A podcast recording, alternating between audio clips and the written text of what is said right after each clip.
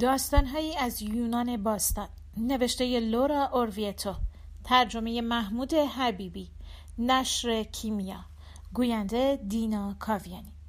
پریام و آشیل. فرمان خدایان ظالمان است. هکتور مرد. آشیل در حالی که جسد قهرمان تروایی را به پشت عرابش بسته بود پیروزمندانه به طرف صفهای یونانیان حرکت کرد. وقتی به کشتی های یونانی ها نزدیک شد جسد دوست خودش رو دید. اون منظره یه بار دیگه داغ دلش رو تازه کرد و دوباره به خاطر مرگ دوستش شروع کرد به گریه و زاری. به افرادش دستور داد که برای پاتروکل مراسم تشییع جنازه راه بندازن. برده ها یه عالم گاو و گوسفند و بز و خوک رو کباب کردن. بعد یک عالم شراب شیرین فراهم کردن و جنگجوها دور میزهایی که روش پر از غذا و نوشیدنی بود جمع شدن. بعد از اینکه هر کدوم حسابی خوردن و نوشیدن برای استراحت به چادرشون رفتن. در این بین فقط آشیل بود که لب به چیزی نزد. اون هنوز قصه دار بود. قدم زنان به طرف ساحل حرکت کرد. اون شب آشیل به محض اینکه خوابش برد دوستش پاتروکل رو در خواب دید. دوستش درست مثل زمانی که زنده بود لباس فاخری پوشیده بود. با آشیل حرف زد گفت دوست عزیز چرا جسد منو تو آتیشگاه تشریح نسوزوندین؟ بیشتر از این صبر نکن. بعد از اینکه جسدم کاملا سوخت ذرات استخونم رو جمع کن و بعد اونا رو تو همون گلدون طلایی بذار که تیتس موقع حرکت برای این جنگ به تو داده بود. اصلا معطل نکن. برو برای اینکه به زودی مرگ خودت هم فرا می‌رسه. باید دستور بدی استخونای خودت رو هم در این گلدون شکوهمند بذارن. اینطوری در زمان مرگ هم با همدیگه متحد هستیم.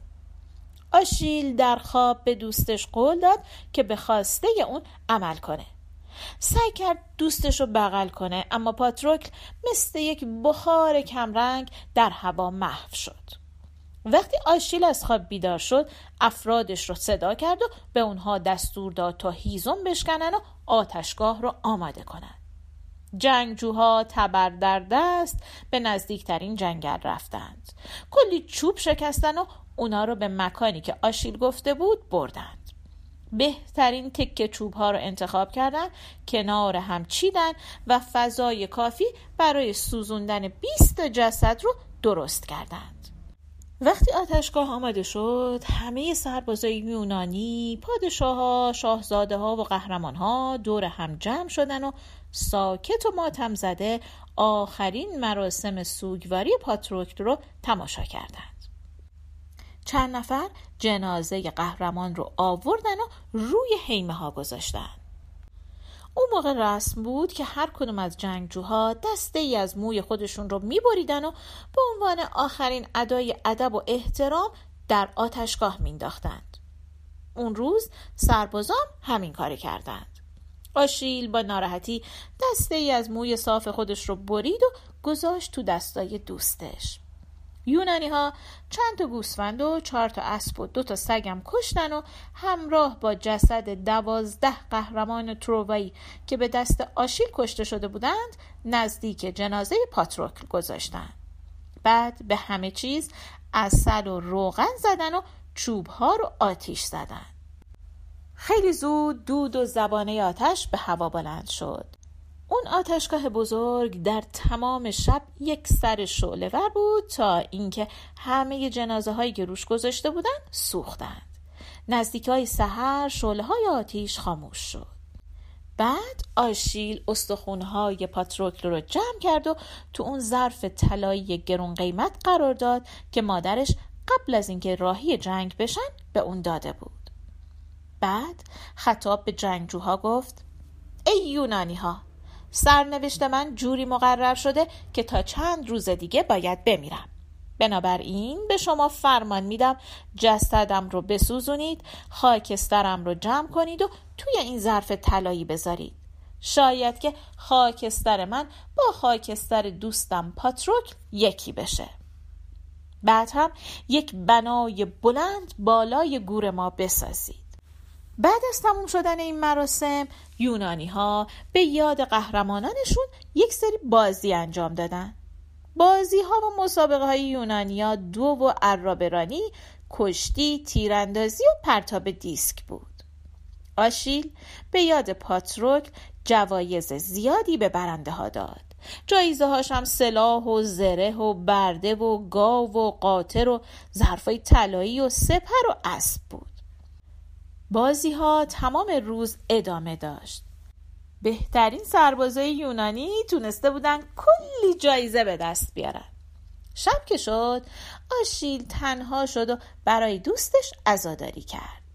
همون جوری که داشت گریه و زاری می‌کرد یه مرد سال خورده وارد چادرش شد. کی بود؟ پریام پادشاه ترووا. پریام به قهرمان جوان نزدیک شد. جلوی اون تعظیم کرد دستش رو بوسید و گفت ای آشیل آسمانی به من نگاه کن. ببین چه پیر و تنها هستم. من پنجاه تا پسر داشتم که همشون مردن. هکتور شجاعترین اونها بود. همونی که وقتی داشت از کشورش دفاع می‌کرد به دست تو کشته شد.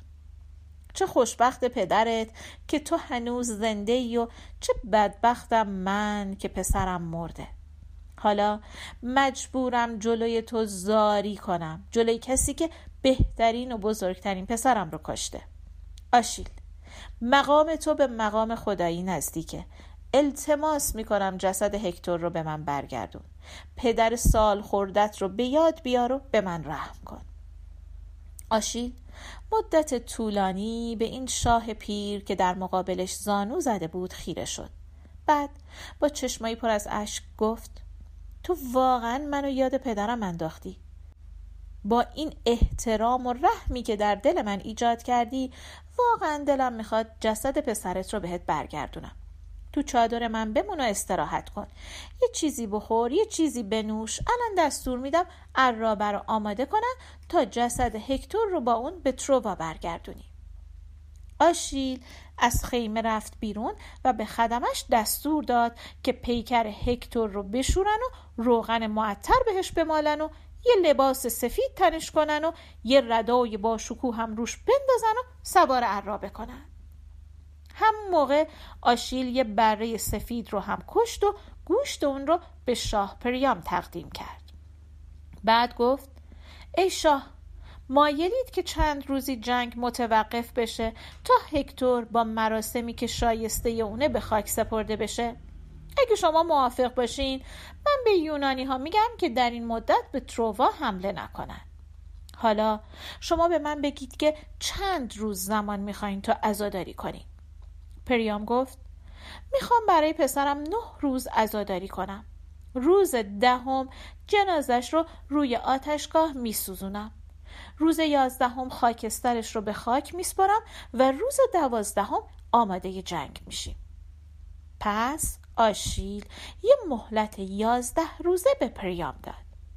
روز دوازدهم جنگ دوباره شروع شد. آشیل چند نفر دیگه از تروایی ها رو هم کشت. هیچکس نمی‌تونست در برابر آشیل مقاومت کنه. اما کم کم روز سرنوشت ساز نزدیک می‌شد. روزی که نوبت ازاداری شاه پله و تمام نزدیکانش و یونانی ها بود. روز مرگ آشیل. روزی که دیگه نه سلاح خارق العادهش نه قدرت شکست ناپذیرش نمی‌تونستن اونو نجات بدند. آشیل محکوم به مرگ بود. سالها پیش تتیس آشیل نوزاد رو در رودخانه استیکس فرو برده بود. آب رودخانه استیکس جوری بود که به بدن هر انسانی می‌خورد اون رو رویین تن می‌کرد. یعنی دیگه هیچ اسلحه‌ای به تن اون انسان کارگر نبود.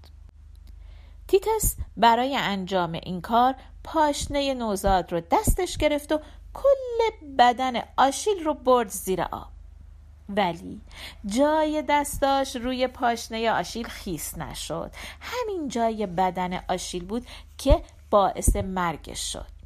شاهزاده پاریس از این ماجرا خبر داشت. برای همین تیری پرتاب کرد که درست به همون نقطه خورد. آشیل کشته شد.